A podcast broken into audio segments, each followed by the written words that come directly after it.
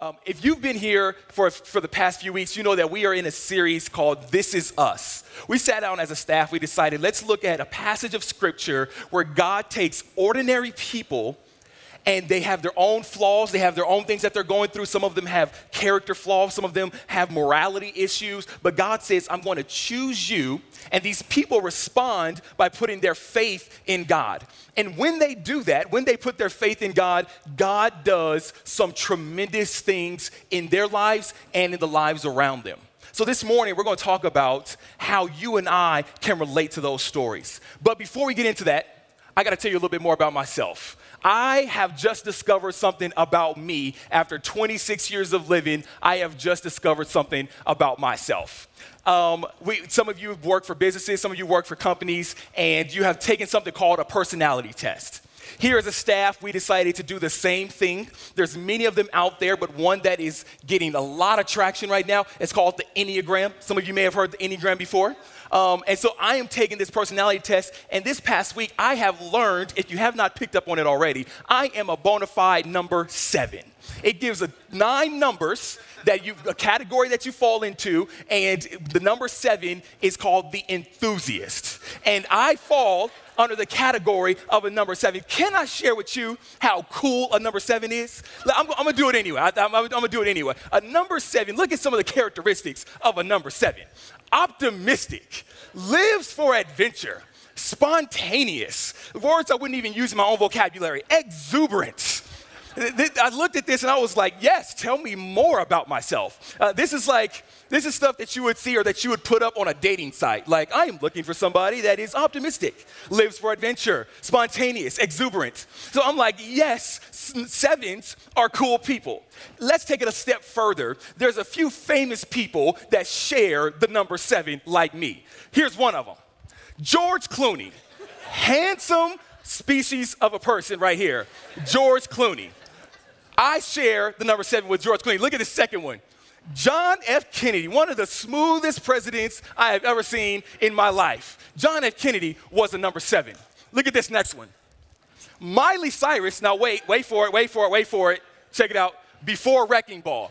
Now, Miley Cyrus put out a song called Wrecking Ball, and I was like, all right, this is the decline of the career. But she shares a number seven. I love Miley, but Miley before Wrecking Ball was a number seven. Here's the next one. I don't know how to feel about this one.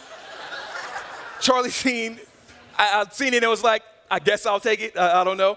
And so, hashtag winning. Uh, what they did not tell me, though, as we took this personality test, they did not tell me that there was a dark side they, they, they, they, didn't tell me that it did not stop there, that on paper, they were going to reveal the things that I don't tell people, my, my weaknesses. They didn't tell me that they were also going to expose the weak side of Maurice. Here's some of the dark traits of a number seven. Here's the tough thing self absorbed, uncommitted. Oh my goodness, Jesus help us this morning.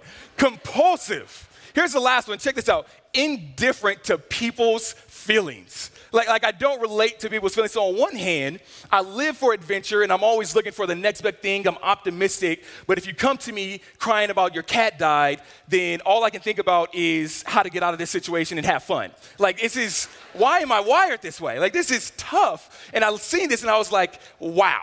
One of the things that I thought I was good at but I realized I wasn't after reading and following up on a seven was patience. I actually thought I had patience nailed down. I was like, you know what? Patience is something I actually am good at. But they have a term for the number seven that they use called the escapist. All we're looking like, don't put us in traffic, don't put us in closed spaces, don't take up too much of our time. We're always looking to get out of things. And so I thought I had patience nailed down, but as a further review, it looks like I don't. And so I looked at this and I was like, I am learning so much about me. But not only that, I seen this and thought, as a Christian, how does this relate to me? As, as, this relates to me as a Christian, how do I see myself in these things? And what I learned is that God has a lot to say about waiting. God has a lot to say about patience, and He also has a lot to say about waiting. Check this out on the screen though. Isn't it true that we all do not like waiting? Like, none of us are excited about waiting. Like, like if you think about it in your own life from a small scale to a big scale, no one is excited about waiting. Whether you're a kid or you're an adult, and some of us we like to project it on kids where like, well, you just sit still. Why, why are you being so impatient? That's us too. And some of us can sit and know that we actually wrestle with being impatient and waiting. None of us like to wait. One of the things that I looked at is so many of us, if you look at it even on a small scale, maybe you've uh, had that hot pocket in the microwave and you you just cannot wait for it. So you take it out, it's really hot on the outside. Check this out. You take a bite, it's cold on the inside. How many of you keep chewing? Be honest. Be honest. You just keep chewing. You're like, this is lukewarm, and I'm gonna have a lukewarm microwaved food. It's like, uh, I've done that with soup before. I was like, get it out, and the bowl is hot. You're like, oh yes, this is perfect. You take a soup, it's like, it's actually not all the way there. I taste a little bit of coldness there. I just go ahead keep scooping. Like I'm can't wait. I, am too excited. How many of you have been in a waiting room before, right? Some of you have been in a waiting room before. Uh, I'm gonna tell you a little bit something about me and my wife. We know that we are here for so many reasons. One of those reasons is to expose and to teach those around us about black culture. If you haven't realized, I'm a black man. And so we know that we have to, sometimes we love showing people and teaching people that are around us about black culture. And there are some things in black culture that I want to expose you to a little bit this morning. In black culture, if you have not realized it or not, hair is a thing. Hair is a thing. You catch it, maybe you'll catch it later. Hair is a thing. When I moved to Colorado, I did not, first thing I did not look for was a house. The first thing I did not look for was the grocery store. The first thing I did not look for was to go on a hike. That was not my first thing to do. Um, the very first thing I did was where is the nearest barber shop?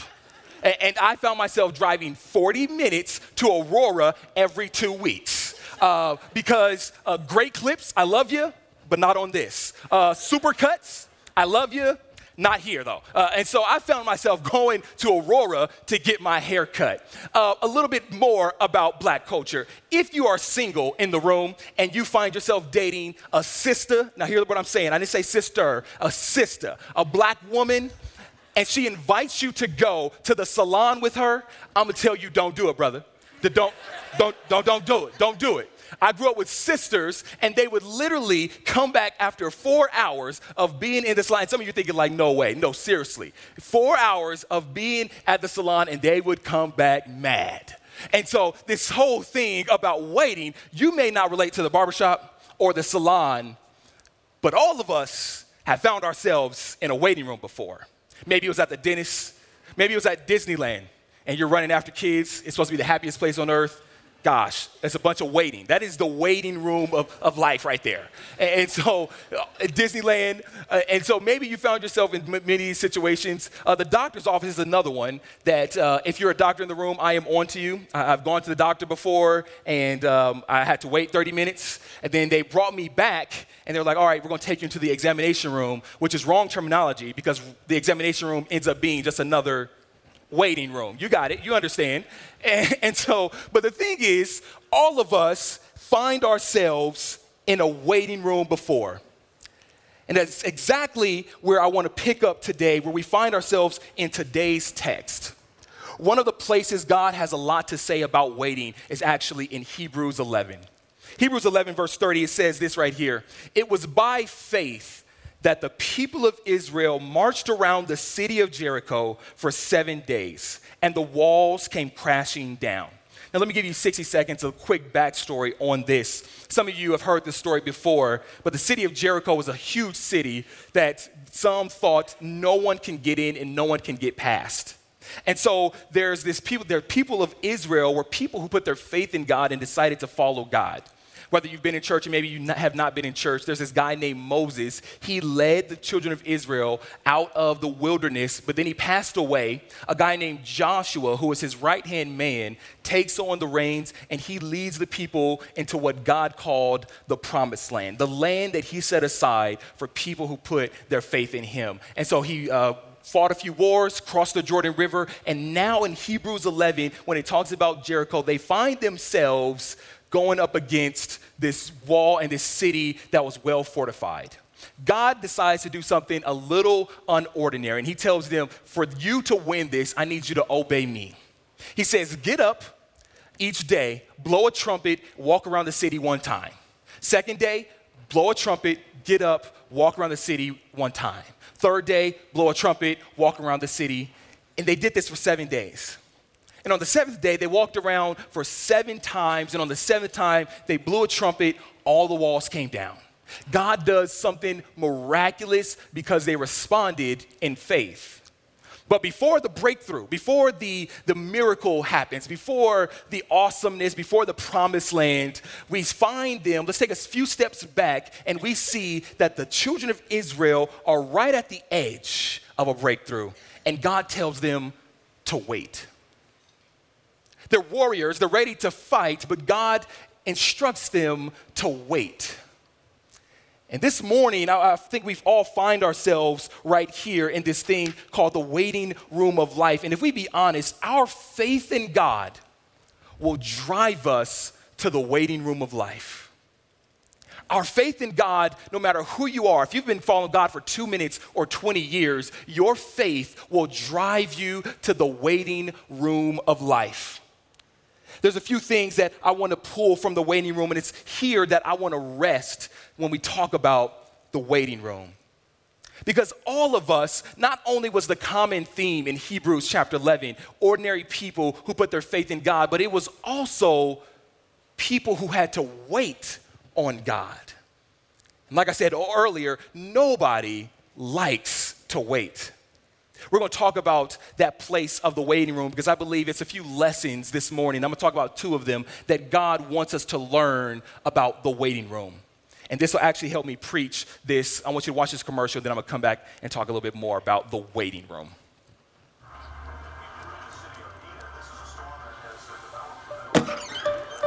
Dinner in 15 minutes. Alexa, order more dog food. Based on your order history, I found Taste of the Wild dry dog food with roasted bison and venison. It's $53.69 total. Would you like to buy it? Yes. Alexa, order trash liners. I found Glad Chol trash bags. Would you like to buy it? Yes. Alexa, what are your deals? I have several exclusive deals, including Lindor Chocolate Deluxe Gift Box. Would you like to buy it? Yes. Alexa, put on my Getting It Done playlist.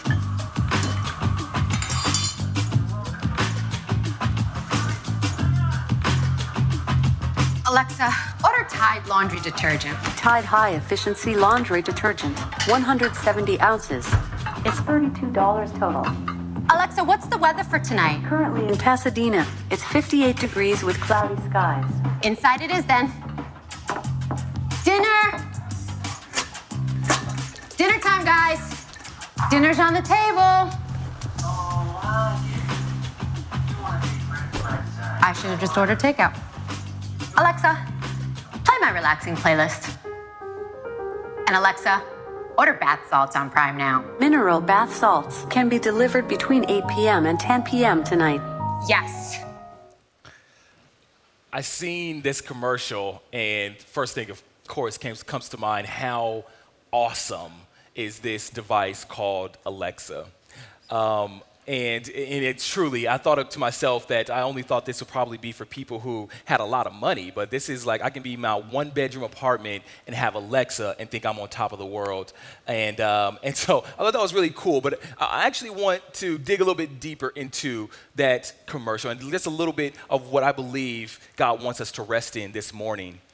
And I want to talk to you this morning for a few moments. For those of you who you've come, your first time is this morning, or you've come and your first time was on Easter, and you thought you loved what we were doing.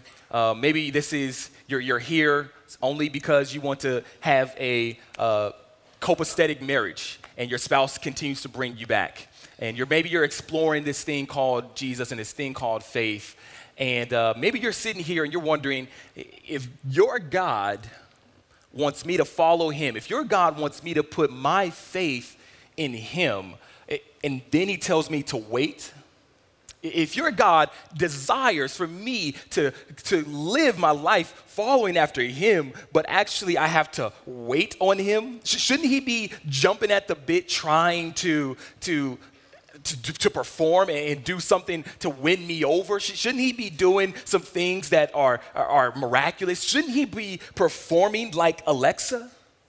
And I, I want to consider, and I want you to think about this with me this morning. Could it be that the waiting room is breeding ground for true relationship? Could it be that God's desire for us while we are in the waiting room of life is to build true relationship? Because I can tell you from my own experience and what I've seen through scripture is that God doesn't want to be another Alexa in your life. He doesn't want to be another Siri in your life. He doesn't want to be uh, have a relationship with you that's another genie in a bottle. He doesn't want that type of relationship. And could it be that it's in the waiting room that he begins to shape and mold us to breed true relationship with him? I think that eh, what God desires for us in the waiting room of life, one of those things is that He wants us to slowly shift from coming to Him for who He is, or slowly shift from coming to Him for what He can do to who He is. I'm not only in it because of what you can do for me.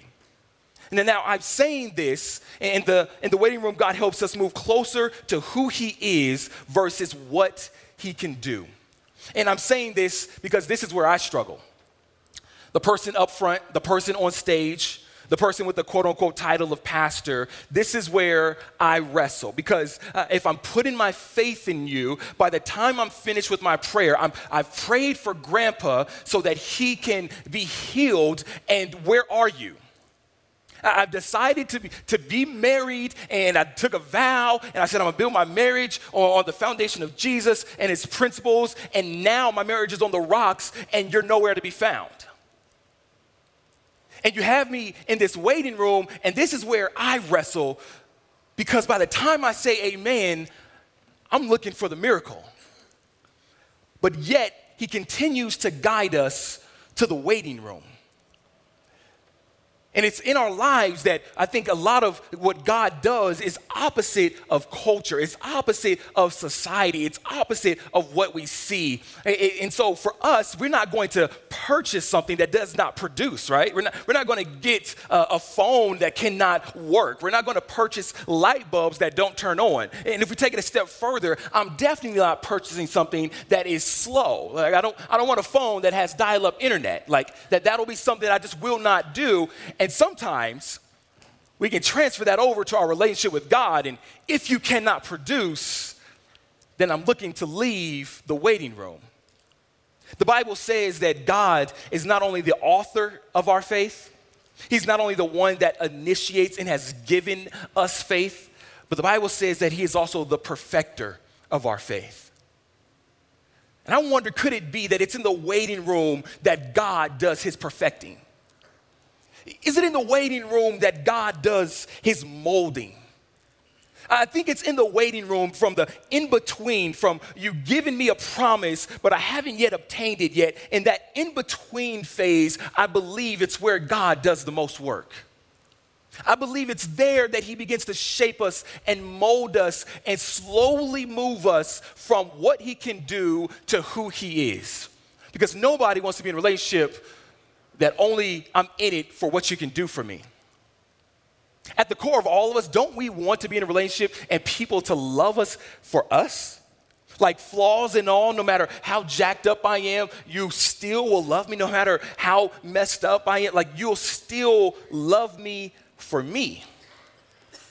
And notice my language there that I, think that it's Him slowly shifting us to pointing to Him for who He is. Because I think that we can look to God for what you can do for me. And I think it's in the waiting room that He begins to slowly shift our perspective. I, think it's a, a, false narrative to say that people totally go from this place to jumping all the way over here to saying, I'm here for who you are, and I trust you and believe you because of who you are. Some of us, we still want Him to do something.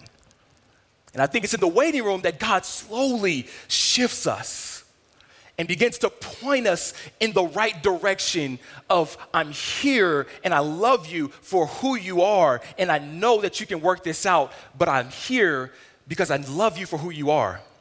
And sometimes we, we, we do a U turn. So sometimes we're still looking in the wrong direction, but it's in the waiting room that God continues to realign us. And as we think about that thought of the waiting room, Jim last week talked about doubt. I think it's in the waiting room that we begin to wrestle with doubt. Some of you are here this morning and you are reaching for that door. You are ready to leave the waiting room. You are ready to walk out because you've been wrestling. And trust me, as a person who uh, does this by vocation and a person of faith, I find myself reaching for the door. I, am really much done. I can't, this is too much. Uh, time and time after again, you haven't answered a prayer, you haven't answered a prayer. I'm reaching for the door. And maybe that's you this morning. I talked to somebody after the first service and they said, You know, Maurice, I've actually walked out of the waiting room a few times. And I thought to myself, How powerful is that? Because me too, I found myself also walking out of the waiting room when I can't take it, when I need to fix things on my own, when marching around is not enough. Have you ever been in a place where you're moving but you don't see nothing happening? You've checked all the boxes. You've done the prayer. You've done the serving. You've done the getting a small group, and still nothing's taking place. You've tried to do the right thing, and yet still you find yourself in a place we find ourselves in a place of reaching for the door to walk out of the waiting room and take on life and try to do things on our own. And I want to tell you this morning and encourage you don't leave just yet. And if you have left, I encourage you and let you know the door is wide open and God is saying, come on back in. It's not going to be easy, it's not going to be roses and daisies, but it's here that God will perfect our faith in Him. And I believe that one of the things that I love about this is that we look to God and we find and we're, we're searching for what it is that He can do. And I believe, number one, it's in the waiting room that He perfects our faith and that He moves us and slowly but shortly from what He can do to who He is. And secondly, I believe that God points us to his witnesses. I want to read this passage for you real quickly. This is Hebrews chapter 12.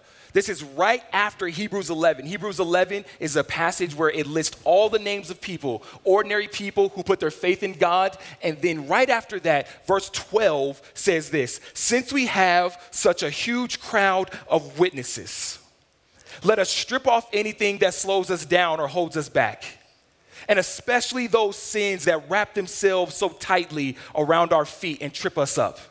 Let us run with patience the particular race that God has set before us. This is right after listing tons of people, men and women, who had to wait on God, and the writer points us to look at the witnesses around us. I want to look at that for a second because a working definition, real quickly, is a witness is somebody who sees something. These people have seen God work, and in our own lives, that's who people that we gravitate to. They've finished the race. They've done what they have had to do. They've done all that they had to do. They've been in the same scenario that I've been in. When, when I was a young married person, I looked to people who say, Yeah, I've been married for 30 years, 40 years. I want to sit and talk with you. How did you do that? What was the low seasons? How did you continue to keep this going after so many years? We look to people who have finished the race. If I'm, one, if I'm a person who wants to build muscle, I look to someone who has muscle. And I look to people who have done what I'm looking to do. And so God has eyewitnesses, and I believe He's saying, Look to the people who have seen me work. While you're in the waiting room of life, look to the people who have been in the same situation you've been in. But not only is a witness a person who sees something, a witness is a person who also says something. And I wonder what would the witnesses who also were in the waiting room say to us? while we're in the position that they were once in, what would Noah say to us who had to wait on God, a guy who had to wait on God for 100 plus years? Who, what would Sarah say to us, a, a, woman who could not have children, and God continued to say, Hang in there, I'm gonna give you a child, and she had to wait all the way into her old age to have a child? But she waited. And I wonder as we are sitting there in this thing called the waiting room of life, we're getting tired of waiting, if we be honest. God, I, I, need you to work this out, and you continue to have me wait. I think, and I want you to consider this with me, that God would point us to his witnesses.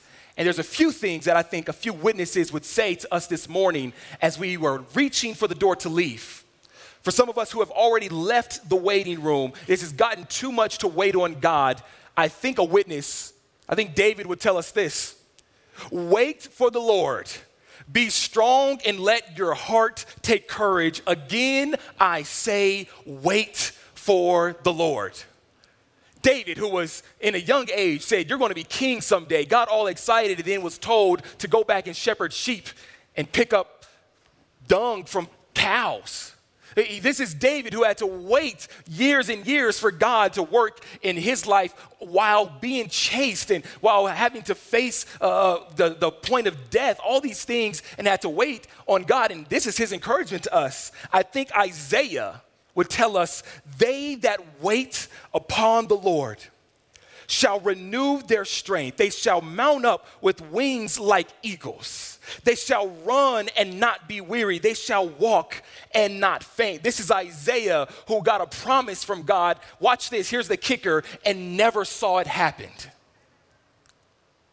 Yep, I want you to have faith. I want you to hang in there. And yet, I still did not see the promise happen.